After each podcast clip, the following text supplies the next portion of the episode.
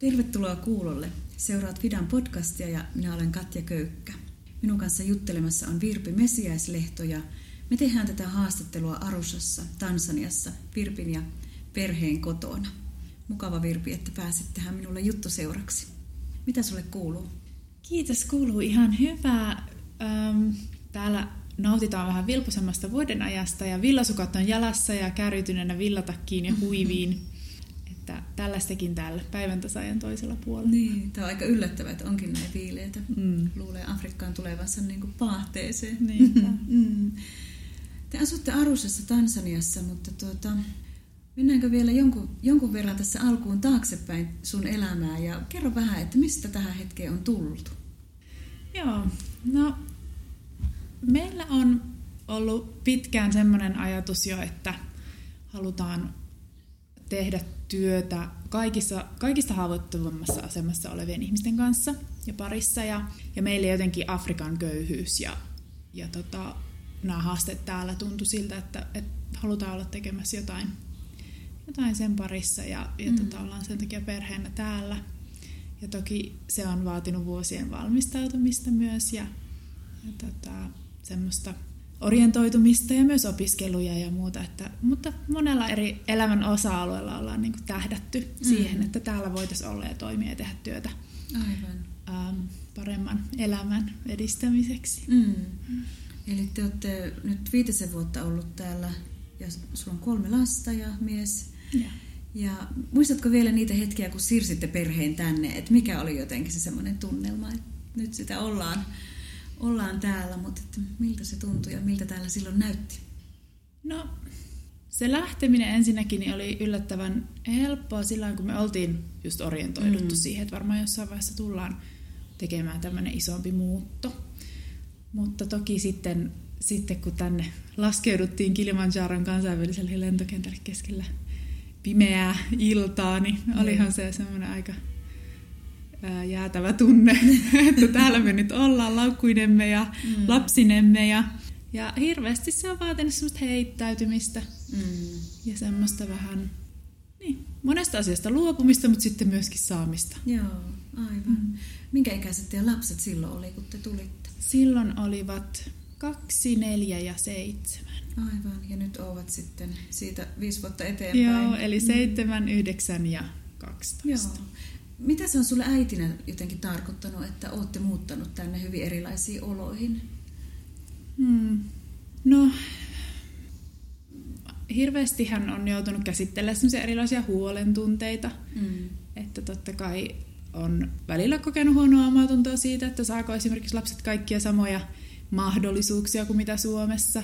Ja sitten toisaalta, jos jotain terveysjuttuja on ollut ja näin, niin sitten on monesti joutuu miettimään, että saako sitä semmoista laadukasta terveydenhuoltoa täältä. Ja kaikessa tavallaan kulkee koko ajan se, että kun eihän lapset ole itse valinneet tänne tuloa, että me ollaan heidät tänne tuotu, niin sitten joutuu miettimään sitä paljon, että siitä ei heidän elämänsä kumminkaan sitten koituisi mitään pitkäkestoisia semmoisia menetyksiä tai muuta niin kuin huonompia lähtökohtia elämässä.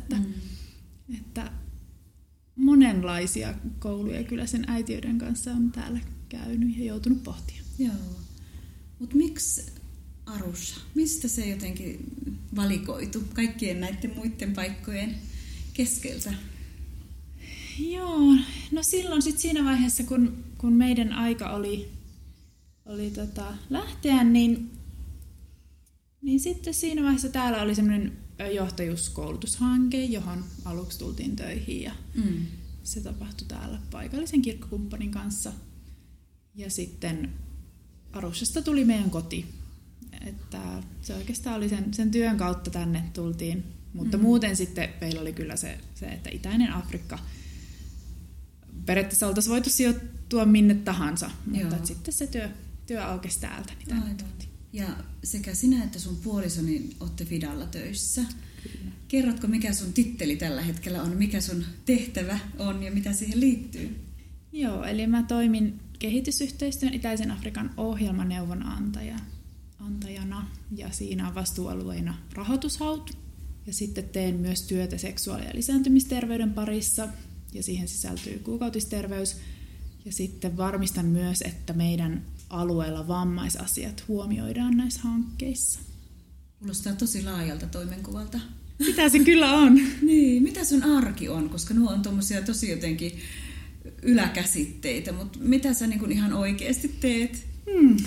No, paljonhan mun työarki koostuu siitä, että mä seuraan erilaisia prosesseja, miten esimerkiksi monitoroidaan tätä työtä ja miten siinä monitoroinnissa otetaan ja seurannassa otetaan huomioon nämä eri asiat, mitkä on mun vastuulla, eli seksuaali- ja lisääntymisterveys ja sitten vammaisten henkilöiden asiat. Että paljon sitä työtä tapahtuu toimistolta käsin, mutta sitten myös jonkun verran sitä ihan käyntiä siellä hankkeissa ja katsomista, miten se työ siellä edistyy. Ja sitten semmoista voimauttamista ja osallistamista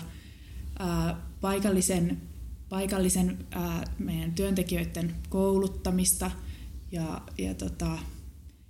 herättelyä ajattelemaan asioita eri lailla ehkä ja semmoista niin kuin paljon semmoista niin kuin asioiden delegoimista, että me ei jotenkin ulkomaalaisina tehtäisiin semmoisia asioita, joita he aivan hyvin myös pystyvät tekemään ja ovat itse asiassa eksperttejä ja paljon parempia siinä kuin me.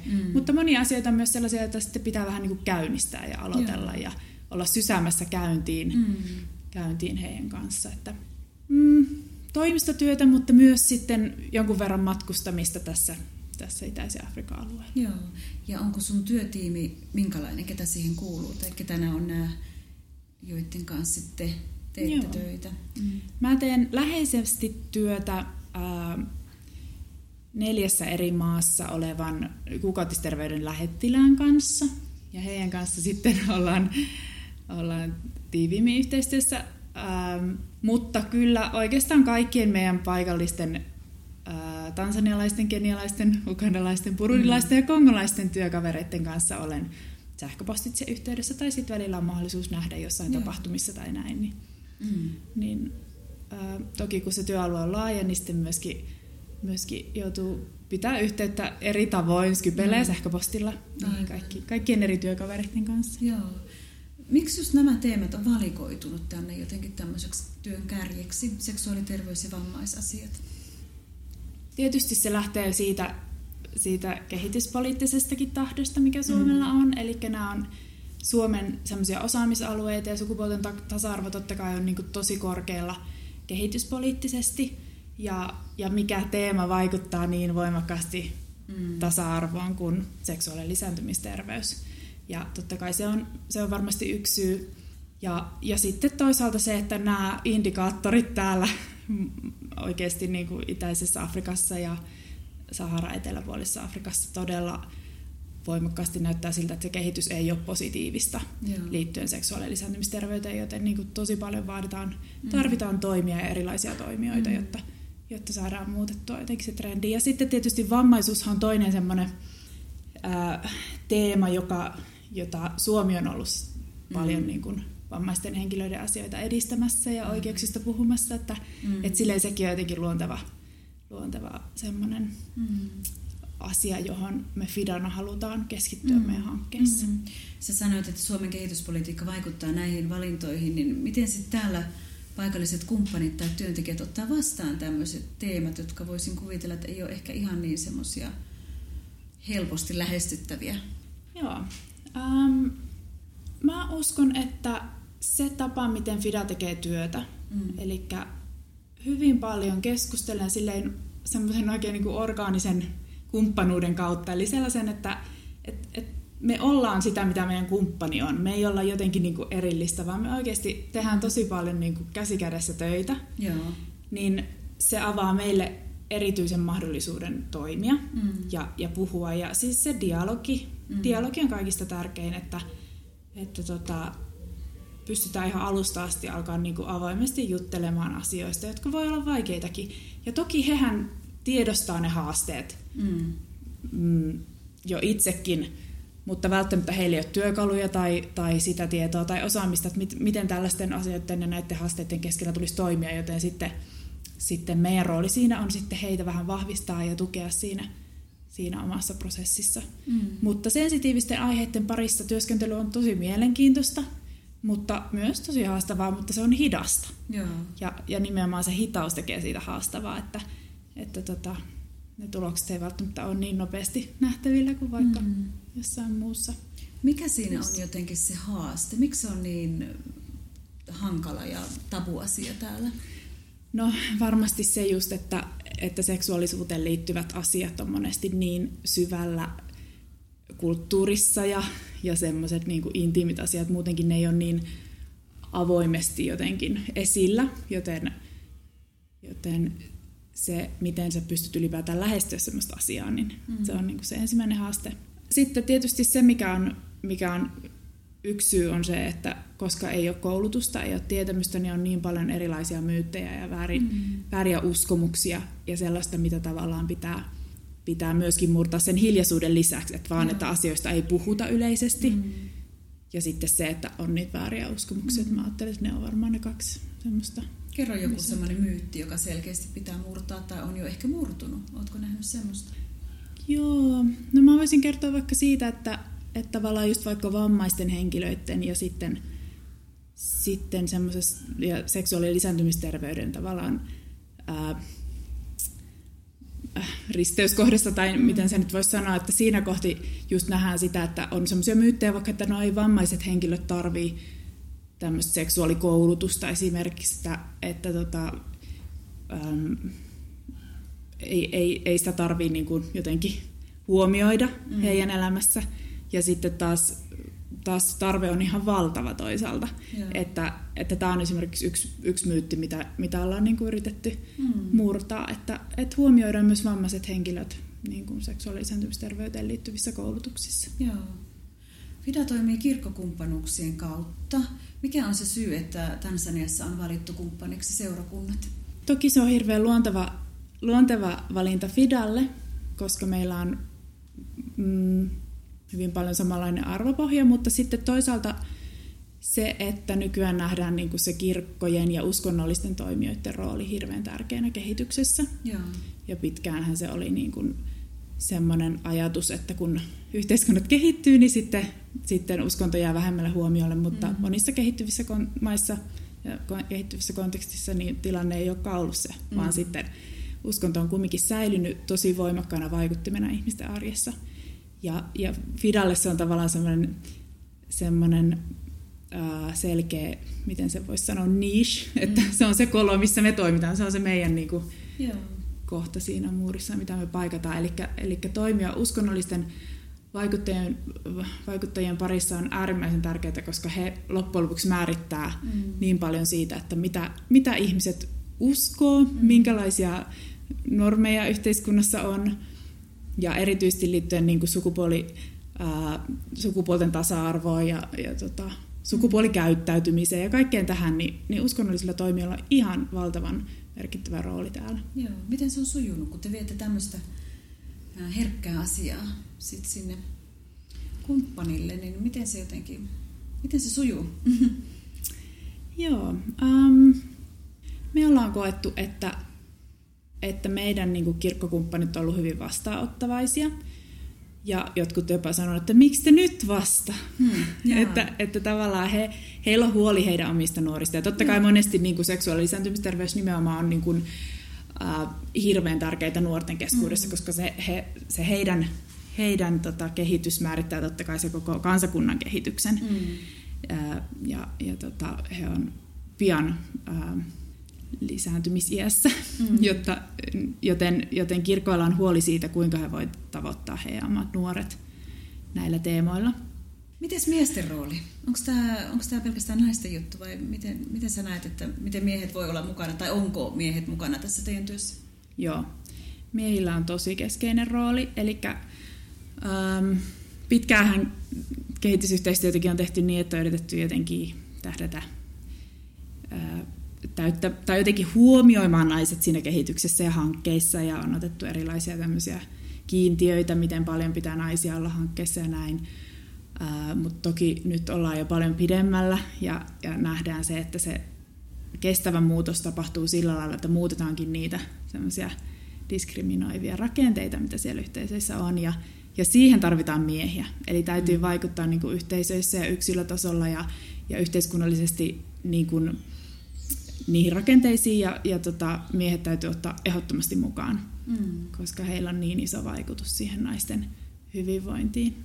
Miten konkreettisesti tämä tapahtuu teidän työssä? Miten miehet on mukana tässä? No esimerkiksi meillä on semmoinen periaate vaikka, että kun tehdään vaikka kuukautisterveyskoulutuksia, niin samassa tilassa ollaan naiset ja miehet. Joo. Koska me ajatellaan jotenkin, että jos he ei siinä tavallaan pysty sitä dialogia käymään, niin kuinka he pystyisivät sitten sen koulutuksen ulkopuolella laajemmin yhteiskunnassa. Onko näissä tilanteissa se keskustelu hankalampaa naisille vai miehille, kun he on jotenkin saman pöydän ympärillä? No monesti naisille. Joo. Ja erityisesti jos ajatellaan vaikka koulukontekstissa tytöille ja pojille, niin kyllä tytöt niin kuin kokee varmaan sen vaikeampana. Joo. Mutta ja yleisesti ottaen miehet onkin ollut sitä mieltä, että miksi heille ei anneta oikeutta tähän tietoon, ja niin kuin, että heillä olisi hirveän iso tarve ymmärtää näitä asioita. Aivan. Mutta sitten tavallaan heidät on niin kuin suljettu ulkopuolelle tähän asti, että se on mun mielestä aika mielenkiintoinen ilmiö. Mikä sua tässä innostaa ja pitää jotenkin pinnalla, koska kuitenkin tämä on aika, niin kuin sanoitkin, niin hidasta ja jotenkin isoja asioita äärellä, niin miten sä jaksat tätä kuitenkin hehkuttaa? Ja nyt kun jutellaan, niin sä jotenkin ihan loistat, että tämä on varmasti sulle tosi sydämen asia, mutta niin. No ehkä se on noussut siitä, että miten paljon rakastaa tansanialaisia naisia ja afrikkalaisia naisia, mitä on nähnyt heissä. Ne voimavarat haastavienkin tilanteiden keskellä, miten he puskee niin kuin läpi harmaan kiveen, ja on oikeasti se selkäranka niin monissa yhteisöissä, niin monissa perheissä. Ja silti nämä seksuaali- ja lisääntymisterveyden asiat on heitä vastaan. Et jotenkin niin kuin mulla se niin kuin ihan hirveä boosti siihen, että niin kuin kun nämä asiat saadaan kuntoon, niin mitä heidän tulevaisuus voikaan olla. Aivan. Että jotenkin se afrikkalaisen naisen boostaaminen niin kuin ihan toiselle tasolle sitten, kun nämä asiat saadaan kuntoon, niin se mua niin kuin jotenkin ajaa eteenpäin. Voi, että tosi jotenkin kauniisti sanottu. Kerrotko vähän konkreettisesti, että mitkä sun jotenkin työskentelytyylit ja periaatteet on? Miten sä teet töitä? Mulle on ihan äärimmäisen tärkeää semmoinen mahdollisimman aidosti osallistava ote. Eli helpostihan me tämmöiset kehitysyhteistyötoimijat saadaan kritiikkiä siitä, että me tullaan meidän omien agendojen kanssa ja meillä on joku näkemys, miten me halutaan, että miltä nämä projektit näyttää, jotta ne sitten myös näyttää hyvältä rahoittajan silmissä ja niin edespäin. Niin, että miten me saataisiin nämä hyvin raportoitia, hyvää tietoa ja niin edespäin. Joten mulle niin kuin se on kaikki kaikessa, että oikeasti mä pystyn vaikka antaa jonkun tehtävän tai kokonaisuuden jollekin mun tansanialaiselle työkaverille, ja hän saa tehdä siitä oman näköisensä ja hoitaa sitä asiaa eteenpäin, vaikka se ei aina miellyttäisi mua ihan kaikissa yksityiskohdissaan, tai joskus mennään metsään ja sitten taas opitaan, mutta tavallaan, että se osallistava prosessi on niin tärkeä sen kannalta, että he kokee sen työn omakseen. Joo. Ja se on heidän näköinen. Ja esimerkkinä nyt vaikka se, että mä teen vammaistutkimusta oman työn ohella täällä Tansaniassa vammaisten tyttöjen seksuaali- ja lisääntymisterveydestä. Ja siinä erityisesti on tosi tärkeää, kun tekee vammaistutkimusta, että sitä tehdään tavallaan vammaisten ihmisten ehdoilla, ja jotta se oikeasti tuottaa tietoa siitä heidän arjesta ja heidän kokemuksistaan liittyen vammaisuuteen ja eri asioihin. Joten esimerkiksi siinä sitten mulla on tämmöinen niin kuin vammaisista henkilöistä koostuva ohjausryhmä, jonka kanssa sitten yhdessä mietitään niitä tutkimuskysymyksiä ja sitten myöskin sitä, että miten tätä tietoa voisi saada parhaiten, ja kehitetään niitä metodeita ja mietitään niitä eri strategioita, että miten tätä tutkimusta edistetään, niin se on esimerkiksi yksi esimerkki siitä. Että kuulostaa mielenkiintoiselta. Niin. Miten se on sujunut? Miten te olette onnistunut? No, mä koen, että se on ylittänyt mun odotukset, koska ensinnäkin semmoinen työskentely, mikä perustuu vapaaehtoisuuteen, niin on täällä monesti vaikeaa, koska ihmisillä on aina mielessä monesti, koska he tulevat köyhistä olosuhteista monet, niin se, että no mitäs taloudellista hyötyä mä voin saada. Että ensinnäkin se semmoinen yhteishengen niin kuin synnyttäminen, että me tehdään jotain merkittävää tässä, joo. Ja että se tavallaan jo itsessään palkitsee niitä osallistujia. Ja sitten mä oon tykännyt hirveästi siitä, että he on sen takia, että heille on annettu vastuuta tehdä siitä tutkimuksesta oman näköisensä, niin sitten he myöskin on oikeasti sanonut niitä asioita, että tämä on meidän tutkimus, ei sun. Eli mä saan olla siinä vaan semmoinen fasilitaattori. Ja sitten toisekseen se, että yksi henkilö joka kerta, kun me tavataan, niin hän aina sanoo, että mä oon tässä loppuun asti. Eli se kuvaa sitä, että kun aidosti osallistetaan, niin ihmiset saa ihan valtavan omistajuuden siitä, mitä he tekevät. Aivan. Ja ehkä he näkevät jo jotenkin eteenpäin myös sitä hyötyä, että mitä tästä voi sit seurata. Kyllä. Tosi ihana.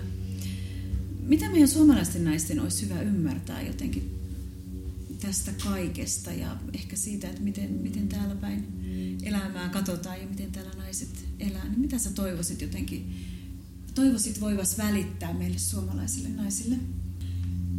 Joo, no ensinnäkin varmaan se, että me suomalaisnaiset ollaan tässä tilanteessa, näinkin tasa-arvoisessa Suomessa ja näillä edellytyksillä saadaan toimia, mitä meillä on, niin se ei ole ollut ilmasta. Ja sen eteen on tosi monet tehnyt töitä ja nähnyt valtavasti vaivaa. Joten samalla lailla jotenkin mä haluaisin, että me ymmärrettäisiin se, että se, minkä takia muualla maailmassa ehkä tietyt asiat laahaa perässä, on sen takia, että sinne tarvitaan lisää toimijoita ja oikeasti tarvitaan niitä panostuksia, jotta kaikki maailman naiset pääsisivät samalle tasolle. Että jotenkin, että ei oteta itsestäänselvyytenä sitä, mitä me on saatu ja niitä uhrauksia, mitä toiset meidän eellä on tehnyt naisten ja sukupuolten tasa-arvo eteen. Ja jotenkin myös se, että mä näen, että me voidaan oppia hirveästi myös etelän naisilta ja siitä yhteisöllisyydestä, mitä heillä on ja miten he oikeasti niin kuin kylänä kasvattaa ja tukee toisiaan eri lailla ja jotenkin siitä yhteisöllisyydestä mun mielestä me voitaisiin niin kuin ammentaa myös pohjoisessa. Mitä sä oot oppinut itsestäsi tänä aikana?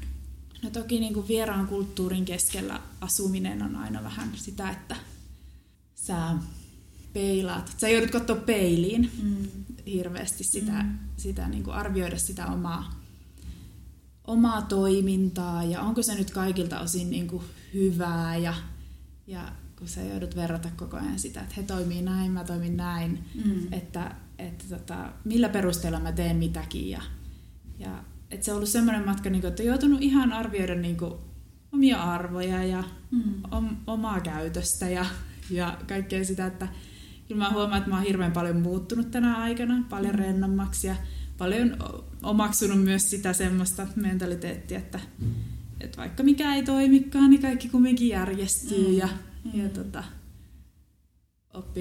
oppinut silleen jotenkin navigoimaan tässäkin kulttuurissa ja... Eli tämä on tehnyt hyvää sulle. Todella. Ollut ihan elämäni parhaita vuosia. Kyllä mitä ollaan Tansaniassa saatu olla.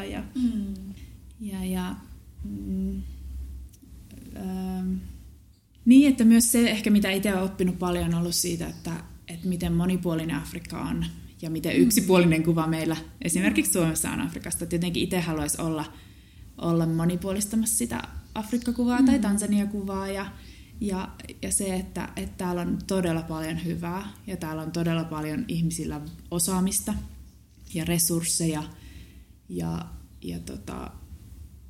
semmoista sopeutumiskykyä ja vieraanvaraisuutta, paljon kaunista, paljon hyvää ja jotenkin mä oon itse saanut kokea, että tansanialaisten kanssa on todella hyvä tehdä töitä ja että muutos on oikeasti niin kuin mahdollista. Aivan. Virpi, kiitos paljon tästä juttuhetkestä ja kiitos siitä, että jaoit näitä tosi arvokkaita ajatuksia meille kuultavaksi. Hyvää jatkoa sinulle ja teidän perheelle. Kiitos paljon samoin.